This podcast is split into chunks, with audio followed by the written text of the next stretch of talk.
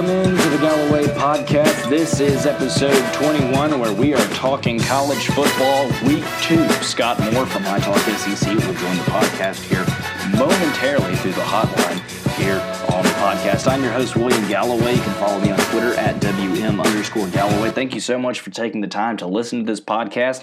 Uh, I really appreciate you taking time out of your day to kind of hear what I have to say, hear what Scott has to say, and I hope you give us a follow on SoundCloud and Spotify. Follow us on Twitter as well and where we are pushing new content out every day with this podcast, trying to grow this podcast and expand. Really appreciate all you listeners uh, taking the time to listen. And I want to hear what you have to say about the podcast. I want to hear what your thoughts and your opinions are. And so be sure to follow on Twitter because there's a lot of interaction that ends up on the podcast.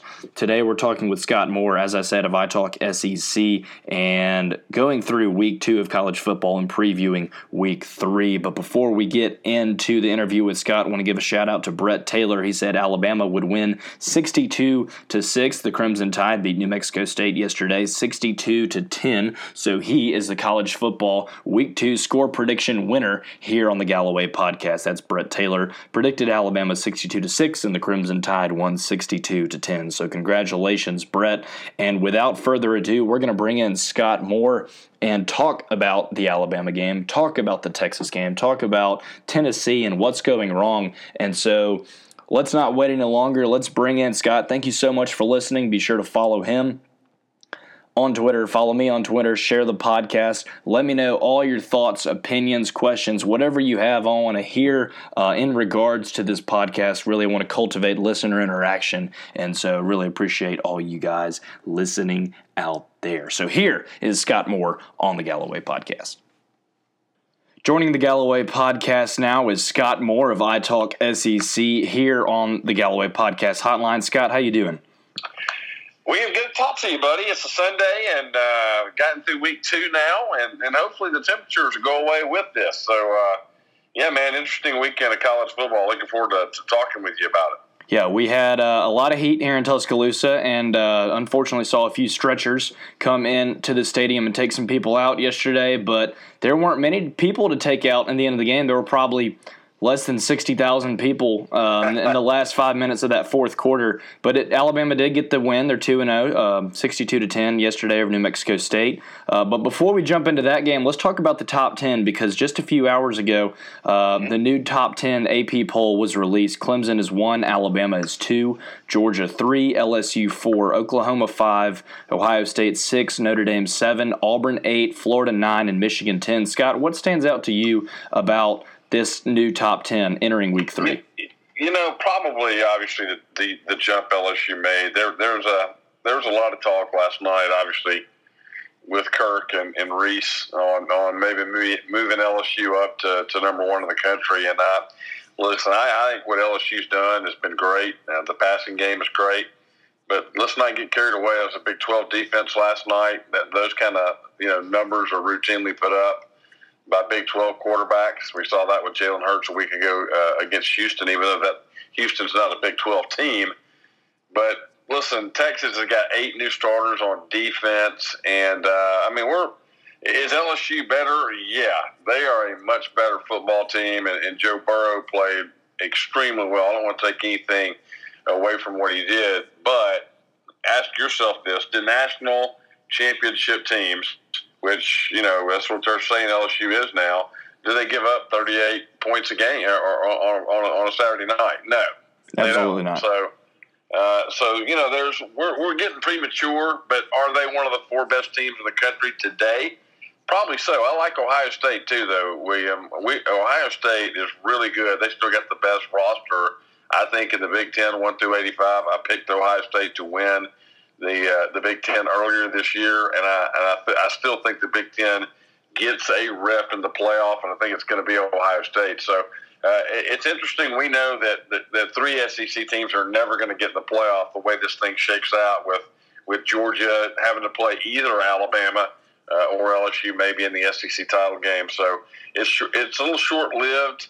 It's a, it's very interesting to have three of the top four but uh, but right now, I think there are probably six teams that are a little bit better than everybody else, and then everybody else is trying to catch them right now. Yeah, there's there's definitely a gap somewhere in there, and and different people want to draw the line at different places. Right. But I think once you get past that kind of that right now where Ohio State is six and Notre Dame is seven, there's a little bit of a fall out there, uh, and you'll Yeah. see, like you said, teams. Um, Auburn, LSU, Alabama, everybody start beating each other up. Georgia, of course, has to play, as you mentioned, Alabama and Auburn. But uh, Scott, let's get into this Alabama game yesterday. The Crimson Tide 62 to 10 win over New Mexico State was Coach Saban's 22nd all-time win in home openers. He's now 22 and 2 in home openers. Uh, Alabama has won 27 straight in Bryant Denny. Alabama has now won 84 against unranked opponents. All these numbers the Tide put up, I think it was 603 yards of offense. Uh, and Alabama's forced three turnovers yesterday. And from a stat I saw, has forced a turnover in 56 of its last 61 contests. Um, so, what stood out to you about the Alabama game yesterday, and what can the what can the Tide take away uh, from a game like that, where it's a blowout, really, and and you know you're going to win from the start, um, and you're going into SEC play this week? What can Alabama take away? Well, I like the quick start. It was definitely a contrast from last week against Duke. Uh, you know, it took a whole quarter to get things going. So first play for scrimmage, you get a a lateral, which you know was essentially a pass to, to Henry Ruggs, and he ran away from the defense. And so, bam, one play, 75 yards, and you come out of the gate. So that that was important. Get a quick start against a team that's outmatched, and you know, and go ahead and try to put them away and demoralize them a little bit, so you can play a lot of people. But uh, you know, I, I thought they executed well. I thought Jerry uh, Jerry Jeudy had another spectacular game. I thought Tua uh, looked well. Uh, you know, there's still issues and the you know we get nitpicky about the ball game. There's still it nit, there's still there's still things in the offensive line from a continuity standpoint that that's got to be worked out. I, I think people and, and fans are concerned about the and, and listen, they ran for a lot of yards yesterday, but I think people are, are concerned about the push. I think protection is an issue right now, and, and good thing is these things are correctable. I also think too, William, when Alabama gets William, uh, when they when they get uh, Deonte Brown back, uh, and they'll get him back in two weeks against uh, Ole Miss. I think the run game is going to look entirely different with him in there. He's one of the better run blockers in America. Uh, he's huge. He, he he brings more size and dimension to the Alabama offensive line, and and then they may get uh, Ekiyor back at center as well. So I still think they're trying to find the best five guys on that offensive front and they're going to tinker with it maybe a little bit more this week. Uh, but you you you got to you got to start finding that out as we get into SEC player play here in the next couple of weeks. But it, it's hard to nitpick a game, you know, when you blow somebody out. And I think I think people are probably a little upset with the defense, you know, giving up a long drive like yesterday. And uh, but listen, it was hot, very very hard, uh, hot. It, it's hard to play games, as you know in those conditions at a high level. And so, listen, uh, this is a typical second game uh, for Alabama, the way I look at it. And when Alabama struggled, you know, they lost a couple of games years back against Ole Miss, second game of the year, uh, struggled in run blocking against certain teams. Western Kentucky a few years back didn't play well in game two. So I, I'm not going to get alarmed about it. I think all these things are correctable. And I still think when Alabama gets its injured and guys back off suspension in the offensive front, I think they're going to be fine.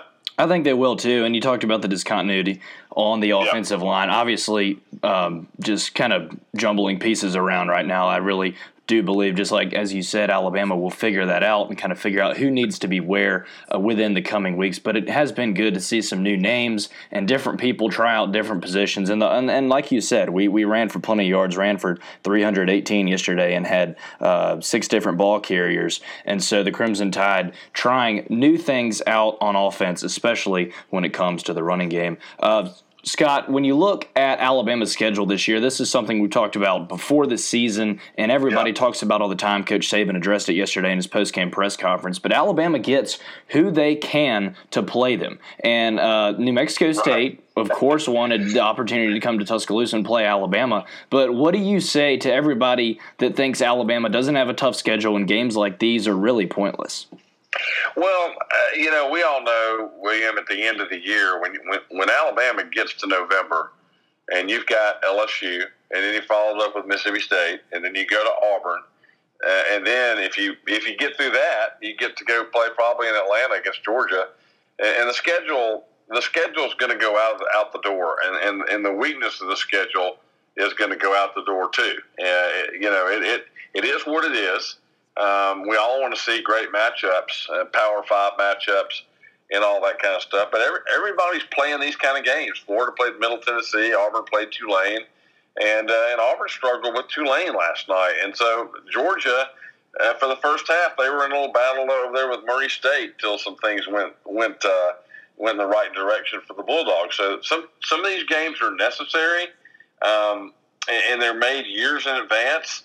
But you, you really can't do anything about it. Like Nick Saban said yesterday, I mean, the home schedule this year with Arkansas and Tennessee and LSU. Hey, William, in the past, you go back and 10, 10 years ago, uh, Arkansas and, and Tennessee and LSU all on the schedule at home. Were those huge games. Three, if, yeah, those are three iffy games, too, on your schedule. So uh, I think Nick Saban had a great response, but I do believe when we get to November – and the first playoff rankings come out, and you got an undefeated Alabama and an undefeated LSU, if these two teams take care of business, then the strength of schedule and all that stuff, it's going to be a moot point, I think, at that point. Yeah, and it, it like you said, it'll settle itself out. Um, and and plenty of people struggled, and one team that struggled obviously is Tennessee. So let's take a look now, yeah. Scott, at that Tennessee game. Uh, what's next for the Vols? Where, where does Jeremy Pruitt go from here? There was a moment at the end of the game last night where I thought, is he going to have an office in Knoxville on Monday? Because, I mean, obviously you need to keep him trying to figure things out, but to, after two losses, two embarrassing losses, games they should not lose. Granted, BYU is much more uh, is a much stiffer competition than their Week One opponent in Georgia State. But what do you do if you're Tennessee? Well, I'll tell you this, William. On Jay's show Friday, this was my upset special of the week. I actually picked BYU to win the game, twenty-four to twenty-one Friday. Okay. And and so it didn't it did not shock me at all that BYU won the ball game. Now, listen, Tennessee played well in spurts last night, but a couple of key breakdowns late. I mean, listen, you're you're playing three D coverage. It's uh, uh, BYU is out of timeouts and you cannot let anybody get behind you. Uh, any, anything in front of you is fine with, with, no timeouts, but you can't let anybody get behind you and run free when you're in, you know, when you're in a in a in a three D defense, just trying to keep things in front of you. That was inexcusable. It was a breakdown that shouldn't happen, and that one play cost Tennessee the game. You, you let BYU back in it right there, but Tennessee had a couple of chances for knockout punches last night they were better. They ran the football better, and they I thought they played very very well. Now that's not going to make Tennessee fans happy. Um, BYU with a huge win last night in Knoxville, and now with Tennessee's schedule, you know, going forward, William, it is really going to be difficult, particularly towards the end of September with Florida and then Georgia and then South Carolina and then Alabama. Those don't look like winnable games. Not at not all. at all. Yeah, they look like blowouts. So Tennessee getting back to a bowl game this year, which is something I think a lot of us with this schedule thought they may might be able to do, is probably not going to happen. But you know, I, t- I know Tennessee fans are out of patience. And and William, the other thing with this staff, you know, this staff has 16 national championships collectively on it. Wow. That's what kind of staff that Jeremy Pruitt's put together there. It's a great staff. They got great coaches up there you know, but this was a talent. This is a talent issue, I think, with Tennessee. They just aren't very good one through eighty-five in that roster. And quite frankly, they're besides Zimmer Vanderbilt right now, it's probably probably the worst team uh, in the Southeastern Conference, and, and then maybe you go Arkansas. It's it's a tough look for the SEC when you lose two non-conference games like that, and you've got a historically good Tennessee team, but a team in, in the past in recent years that has been struggling, uh, and you just you're just kind of baffled when you look at the team. But impressive on your end as on the call is the upset of the week. So you got that one, and you were you were right there um, on on the score as well in the ballpark. There, uh, final was 26-23, I believe, yesterday yeah. in Neyland Stadium. Um, while I was watching that game, Scott, I was flipping back and forth between Texas LSU because that was such a good game, and then you had the overtime yeah. and the fourth quarter of the Texas game and, and overtime of the uh, Tennessee game kind of coincided. So we're flipping back and forth. But flipping over to Austin last night, what did you see in LSU? Obviously, Joe Burrow with an incredible game. I think it was 31 for 39, 471 yards, four touchdown, and interception. Incredible play from him, two weeks in a row, really, but against uh, a Texas team that a lot of people have, have been very high on, and, and LSU kind of holding the SEC down uh, last night against Texas. What did you see in the LSU win over the Longhorns? Well, it's the first time in school history that LSU's had three receivers gain 100 yards uh, through the air and, and receiving yards. That's never happened. He, he, that's kind of, you know, considering who LSU's had at wide receiver over the last decade, that, that was surprising that that's never happened in school history. Um, I think they had a couple of huge performances last night. Uh, the thing that surprised me the most is uh, LSU had receivers just running free most of the night, and uh, and really Joe Burrow did a great job of of kind of picking and choosing the open guys.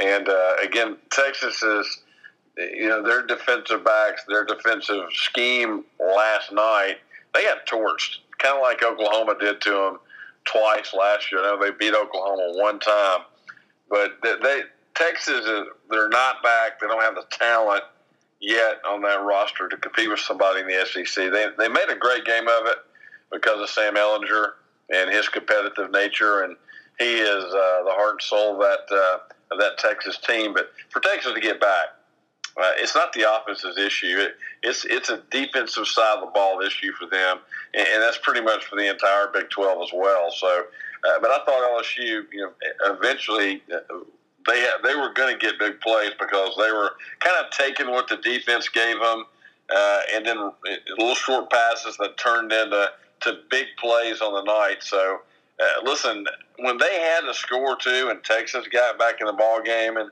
LSU had to answer, they did. That's the right. mark of a good quarterback. And right now, Joe Burrow to me probably looks as improved uh, as any quarterback in the country when you look at what he did last year to where they are now. And really, that's been the question for LSU. It's not really their physicality or their defense or, or overall athleticism. It's their explosiveness on offense. Uh, I still think they've got to get better in the running game.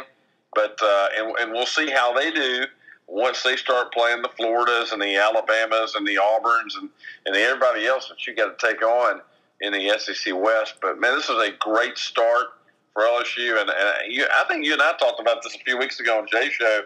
When if they were going to get by this game, it, it's hard to find a slip up uh, on that schedule going into Alabama. Now they get Auburn at home, they get Florida at home, I look for them to win both those games. Auburn hadn't won in Baton Rouge in, uh, since '99, and Florida will have a very difficult time there as well. So, should be two undefeated teams uh, when LSU goes to Tuscaloosa.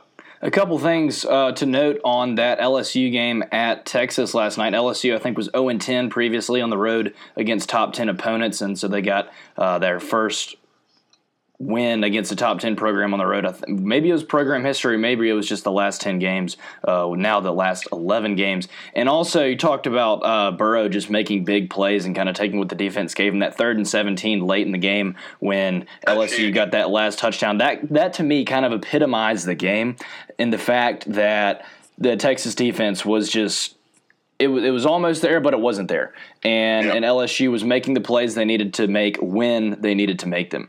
And so that kind of stands out to me as kind of, if you had to pick one play from the game saying, well, what kind of summarizes the game and how the two teams played? It was it was Texas holding them to a third and seventeen, and then LSU pushing forward, getting that touchdown to kind of put the nail in the coffin, if you will. Yeah, LSU, you, you give them credit. I mean, uh, listen, Ed Orgeron a year ago, I wasn't sure he was going to even make it through the year as the coach. And, uh, you know, they got rid of Joe Alleva, the athletic director. All of a sudden, recruits kind of sensed some stability in Baton Rouge. They, they, they, they backed up this year and followed that up with another, where it looks like it's going to have another outstanding class. Uh, probably at least it, no worse than a top three class for them this year. So, so Ed Orgeron's been able to put all that negativity negativity behind them, mainly with the win over Miami and Auburn last year, a ten win season. And now listen to this. This is crazy. Since they lost to Alabama, twenty nine to nothing, LSU is their last four games. They've scored forty or more points in the last five games that they played. Wow. That is a remarkable stat when you look at the futility against Alabama in November when it was 29 to nothing. So, yeah, they made some big strides offensively. And, uh, and, and the quarterback coach that they brought in, Brady from, uh, from New Orleans, the passing game coordinator, he has made a big difference in this football team.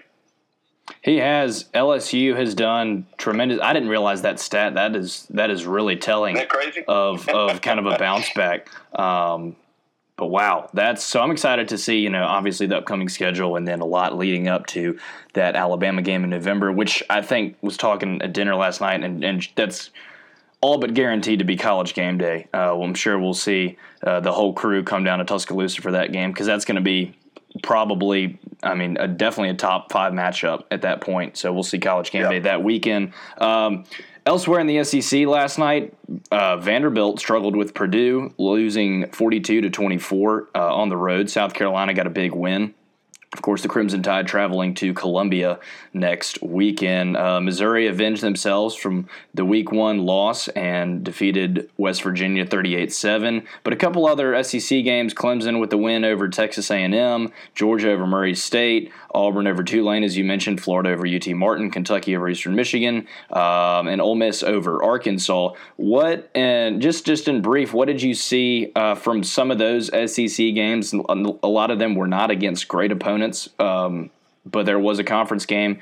And is there anything that stood out to you about the week two play from other SEC schools outside of Alabama? Yeah, Missouri's bounced back. I expected that. Uh, they were they were a 14 point favorite of West Virginia. I thought they would really explode offensively. They did. Kelly Bryant had another great game. The A&M game yesterday, Kellen Mond was very disappointing. Uh, was very inaccurate most of the day. They, they uh, I, I thought A&M, believe it or not, I thought they really struggled with conditions yesterday uh, over at Clemson. You wouldn't think that'd be the case if, if anybody's ever been to Texas, listen to this broadcast. They know how freaking how hot it is out in Texas right. and, and difficult. It's a different kind of heat out there.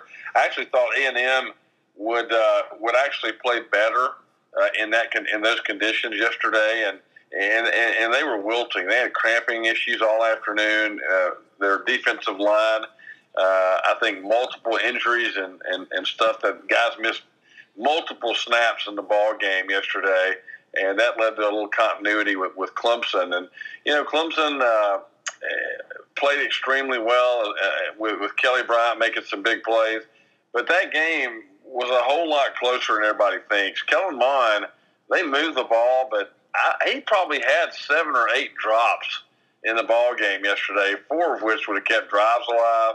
He threw a pick down on the goal line that Taylor uh, that Tanner Muse got inside the, the two yard line, which was just a bad throw and a bad look. And but A and M had trouble running the football. We we probably thought that was going to be the case. And, and, I thought Clemson played okay yesterday. Wasn't dominating. But I just thought A and M helped them a lot uh, the way they played yesterday. I expected a whole lot more. Uh, quite frankly, William, A and M's had all spring and all summer to get ready for this football game from a scheme standpoint, from an attack mode standpoint, everything. And and in Jimbo's familiarity with Clemson, that's probably why the game ended up, you know, being being fairly close in terms of the spread. But I, I thought Kellen Mond was off. I thought his receivers were off and I thought A and M really struggled with the elements, and and that that that kind of surprised me yesterday the way that game unfolded. I was unable to see a snap as I was in the stadium an hour before kickoff, and then, of course, the game ended while we were still in Bryant Denny watching Alabama take on New Mexico State. but we, I did see that that Clemson. Uh, so, you, so you're my eyes and ears on that, Scott. Uh, I did see that Clemson had 17 in the second quarter and just kind of was able to to put their foot down and kind of make a statement there, and then only allowed three A and M points in that first half, which came in the second quarter. Yeah. Um, Looking ahead to Week Three, Alabama South Carolina, I guess is it would be the headline matchup for the weekend. But uh, yeah, we talked about we talked about schedules, and there's there's not a whole lot of of fun things uh, in the SEC on this this week's schedule. But let's talk about the challenges that South Carolina can bring to Alabama, if any, and uh, what what week three presents to certain teams. I mean, you look at Tennessee and they've got a they're hosting Chattanooga, and, and how are they going to respond to, to week two? We asked how they would respond to week one, and, and here we are. Um, but let's talk first about Alabama, South Carolina, and then other games that we see on the schedule in the SEC this weekend that aren't really big headline games. Well, I mean, you, you look at this South Carolina team. They they they let one get away against North Carolina. Give North Carolina credit; they beat Miami last night, which was a big win for Mack Brown to, to start out two and zero oh there. Uh, very very impressive coaching job for him. Uh, against North Carolina, only won two games all of last year. So Will Muschamp said last week we're going to go back, uh, and every every position is open. Uh, we're going to start over. And uh, listen, Ryan Hilinski, uh, who is a, I think the highest rated recruit that that Will Muschamp's ever signed, comes in. They moved their family from Washington State over to uh, to South Carolina. He got a start yesterday, and I thought he played spectacular uh, yesterday. They also uh, Rico Dowdle and also uh, Tavien Feaster, the tailback for them. It, it, the transfer for Clemson had big days yesterday. So uh, again, this was a game. This is a stat game. I feel good about yourself ball game. Went out and put 72 points up against a very overmatched opponent. Uh, they don't they don't match up very well uh, with Alabama.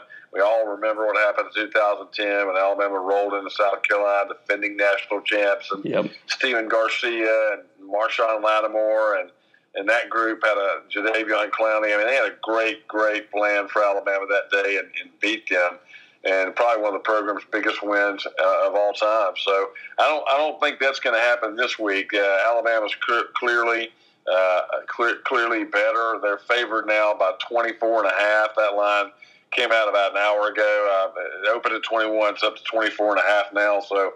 Uh, this will, it'll be a fun trip for for Tide fans, and you're right about the schedule next week. Uh, we in the schedule this this next week is is one of the worst of the year collectively across the entire landscape of college football. So it's kind of good Bama's getting conference play started. This will kind of be the headliner game on Saturday, 2.30, CBS's first game of the year. So I, expect Alabama to play a whole lot better. It's the conference opener. It's on the road. I, I think Alabama plays much better on the road than it does at home, even though you, you just mentioned the winning streak at home. And uh, I think Alabama's winning percentage all time went to 83% at home, too, William, which is the greatest, uh, the highest winning percentage of any team in college football history at home. Right. So that's a big that's a big deal too. But I, I think Alabama plays better on the road. I think they'll play better Saturday and I'm looking forward to, to Alabama's trip to uh, Columbia uh, this weekend. I am too. I'm traveling up Friday afternoon, going to stay at the lake up there Good. in South Carolina, and uh, there's just something about this this kind of sense of pride you get of, of, school pride that you, you travel and you go on the road you go into someone else's stadium and especially if you're a team like Alabama and you're a fan of Alabama you kind of have this chip on your shoulder like we're about to take over and we're going to own this place and they're all going to be gone by halftime. I experienced it last year uh, in Knoxville. I experienced it in Oxford and I'm hopefully going to experience that same type of result this weekend. Um, you sound like me man. I love I have uh, you know when I was a younger kid uh, growing up I've always enjoyed going to the road games much more than going home. I mean, I love Alabama home games. That's obviously special. But going on the road and, and as you mentioned, playing in Knoxville and playing at Auburn and playing in Baton Rouge and, and going to places like this, like South Carolina is a place where yeah, Alabama hasn't played uh, traditionally many times. Uh, I think they went up there. Uh, I believe they went there in 1993 when Jay was the quarterback and won. I think they played up there again in 2002 or 2001 when Franchione was there, and then in 2010 or yeah, I believe it was uh, yeah, 05 they went up there too, and Tyrone Prothro had a big game. And Alabama finally got a win in that stadium again. So, yeah, I, I think I think these road games are fun. They're enjoyable for the fans and uh, it, it is a great source of pride going on the road representing your team. It's it's a lot of fun, man. One thing about uh, this game this weekend that Alabama fans can kind of look at kind of the breakdown and not really know what to expect from this South Carolina team, and that they're one and one. They had that loss to North Carolina, but Hilinski um, put up 72 points, and he and his offense put up 72 points against Charleston sure Southern yesterday. And so that actually kind of plays into Alabama's favor. Of Coach Saban now has more film to look at uh, because they they didn't have much on this kid at all. You know, maybe you could look at his high high school tapes and look at his tendencies and stuff like that. But before coming over here, um, or here meaning Columbia. Um, the you know he was he wasn't the starter at the beginning of the season, and so Yeah. uh, with South Carolina kind of running up the score yesterday, Alabama has more to look at um, and can kind of get a little bit better sense of what they're going to see um, on the offensive side of the ball from the Gamecocks. But I, like you said, it's just it's going to be a fun weekend. Um, it, it is kind of the headline game. I mean, there's not many other great games going on, but one thing that I'm super super excited about is the road white jerseys. And I know a lot of people have varying opinions on the Alabama uh, the the home crimson and the road white, but there is to me there is no better look in college football than those crimson helmets and as Eli Gold calls it the the how, however he says it, I can't say it, but the the white jerseys and then the crimson stitching and numbers. But um, I'm fired up because those are always a clean look.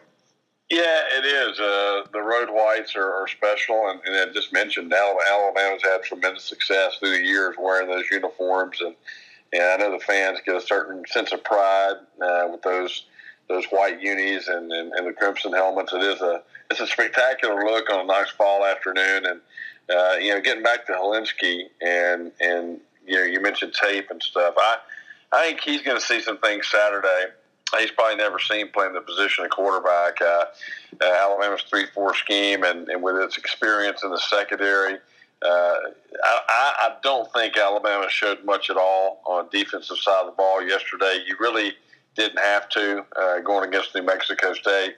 Uh, this is a different animal uh, going against an SEC opponent on the road. You got to respect these kind of games. But I think Alabama will have a lot of things in store for him. Blitz packages, you know, different looks that he's never seen. And uh, I, I think Alabama will do a tremendous job of, uh, of you know, of disguising coverages, really, really confusing him. Because again, when Alabama went up there to play in 2010, they were going against Stephen Garcia. He was a third year guy. He, he was. And it felt like he had been well. there for 10 years, but he was a third had, year guy. You're right. He had been there a long time, and he also had a lot of weapons around him. Alshon Jeffery was on that team too. So that was uh, that was probably the best South Carolina team in the history of the school. Looking back at it, so uh, but a true freshman getting his first SEC start, going to be a different animal when Alabama comes to Columbia on Saturday. We're fired up. Well, Scott, thank you so much for calling in here on the Galloway podcast. Tell us how we can follow you on Twitter and uh, a little bit more about iTalk SEC. Yeah, man, it was great being with you, William. I really enjoyed it. Uh, we're on uh, 12 to 2 every day on the Jay Barker Show. That's on Tide 100.9 FM. And it's myself and Jay Barker, along with Lars Anderson. We also have a number of other guests that come in during the week. And then iTalk SEC is on every afternoon, 4 to 6 p.m. Central at wearesportsradio.com. You can follow us on Twitter at iTalkSEC. Gotcha. Thanks, Scott. Appreciate it. Thanks, William. Uh, see you next week, buddy. Take care. Thank you to Scott Moore of iTalk SEC for joining the Galloway podcast. As he said, you can follow him on Twitter at iTalk SEC. Really enjoyed the conversation with him. And if you have heard him speak in person, like at, at, at, an event or something, and if you've heard his impressions, please tweet me, please tweet him and let him know because his impressions, especially of college football, NFL, um, just sports personalities in general, are one of the funniest things I've ever heard. We went into the Jay Barker uh, show. I did probably two or three weeks ago. It was right before school started, whenever it was, um, and we were sitting there after after Jay's show, and he was doing impressions. And I kid you not, I was howling laughing. I mean, I was rolling in laughter. He's one of the funniest people I've ever met. His impress- impressions and impersonations um, of college athletes, college coaches, his Steve Spurrier one is what almost brought me to tears. So I really enjoyed that talk with Scott. Definitely give him a follow on Twitter and uh, just enjoyed the conversation. I hope you did as well. Please tweet me at WM underscore Galloway with any feedback here on the Galloway podcast. So thanks one more time to Scott Moore for joining the Galloway podcast. Uh, our last segment today, before we close things out, thanks for sticking with us and really hope you enjoyed that conversation. If you have any suggestions on who to talk to, please tweet me and let me know. Uh, hopefully, we'll get some more of Scott Moore here on the podcast. But a couple thoughts about the Alabama game, and then um, Also, we're going to talk about quarterbacks first, and then we'll get to the Alabama game. Uh, just a couple thoughts I had on the game day experience, stadium, student tickets, stuff like that. Uh, but we're going to jump and look at these quarterback passing numbers. If you follow me on Twitter, you see that I post uh, just about every week now the quarterback passing numbers of significant, uh, notable quarterbacks and just kind of what they did in comparison to each other. Yesterday, Tua Tagovailoa 16 for 24, 227 yards and three touchdowns. Bo Nix 19 of 37 for 207 yards and a touchdown. Joe Burrow, as we mentioned with Scott, 31 for 39, 471 yards, four touchdowns, and an interception. That he that'll be good enough to be the offensive player of the week. Burrow was just absolutely exceptional in Austin this weekend. If you're wondering what Trevor Lawrence did against the Aggies, as we did talk about the game, we didn't look at his numbers though. 24 for 35 for 268 yards, a touchdown, and an interception. Uh, for Ohio State, Justin Fields went 20 for 25 for 224 yards, two touchdowns. Jake Fromm for the Bulldogs uh, had a low passing number day, uh, 10 for 11 for 166 yards and a touchdown. In also that game, Sam Ehlinger went 31 for 47. That game, talking about the LSU Texas game, uh, 31 for 47, 401 yards, four touchdowns. Kelly Bryant from Missouri, as the Tigers avenged their week one loss to go uh, even at 500, Kelly Bryant went 17 for 25, 150 yards, and three touchdown passes. Jalen Hurts, Alabama's former quarterback and Crimson Tide fans are still following him very faithfully. I am checking out his numbers, following and trying to watch his games every week as well. Went 14 for 18 for 259 passing yards and three touchdowns. So that is a look at the quarterback passing numbers for this weekend. And wrapping things up, just a few final closing thoughts on the Alabama game. Student attendance. Uh, we can have this discussion on Twitter, we can have it in person, whatever you want to do. But Alabama students are are going for the games and they're trying to stay. There were plenty of people trying to leave the game yesterday early, and they did because of the heat. And to be honest, I can't blame them. I mean, you're it, it's sweltering. It feels like it's over 100 degrees outside. It's literally in the upper 90s, so it almost is.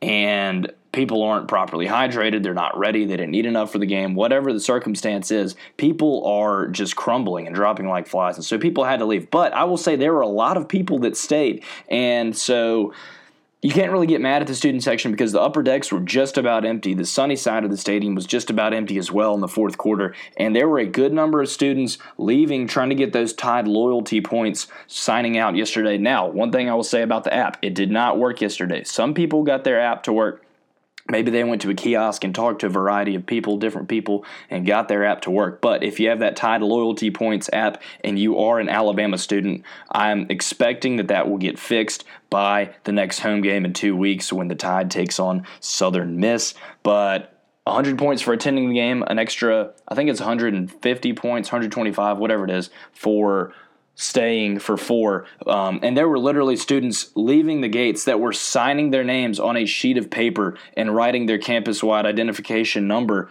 just so they can get credit for going to the game. You can also appeal within the app. You can go into the app, you can send pictures of you at the game or, or pictures you took at the game uh, and write a little explanation trying to appeal and get your points. That's what I did yesterday when I got home from yesterday's game against New Mexico State. But a lot of difficulty there, and uh, I just don't think the app was ready for a magnitude of 20,000 students or however many showed up and tried to use the app at one time, especially when it's tracking your location, when it's doing all these things and running your phone battery down, regardless.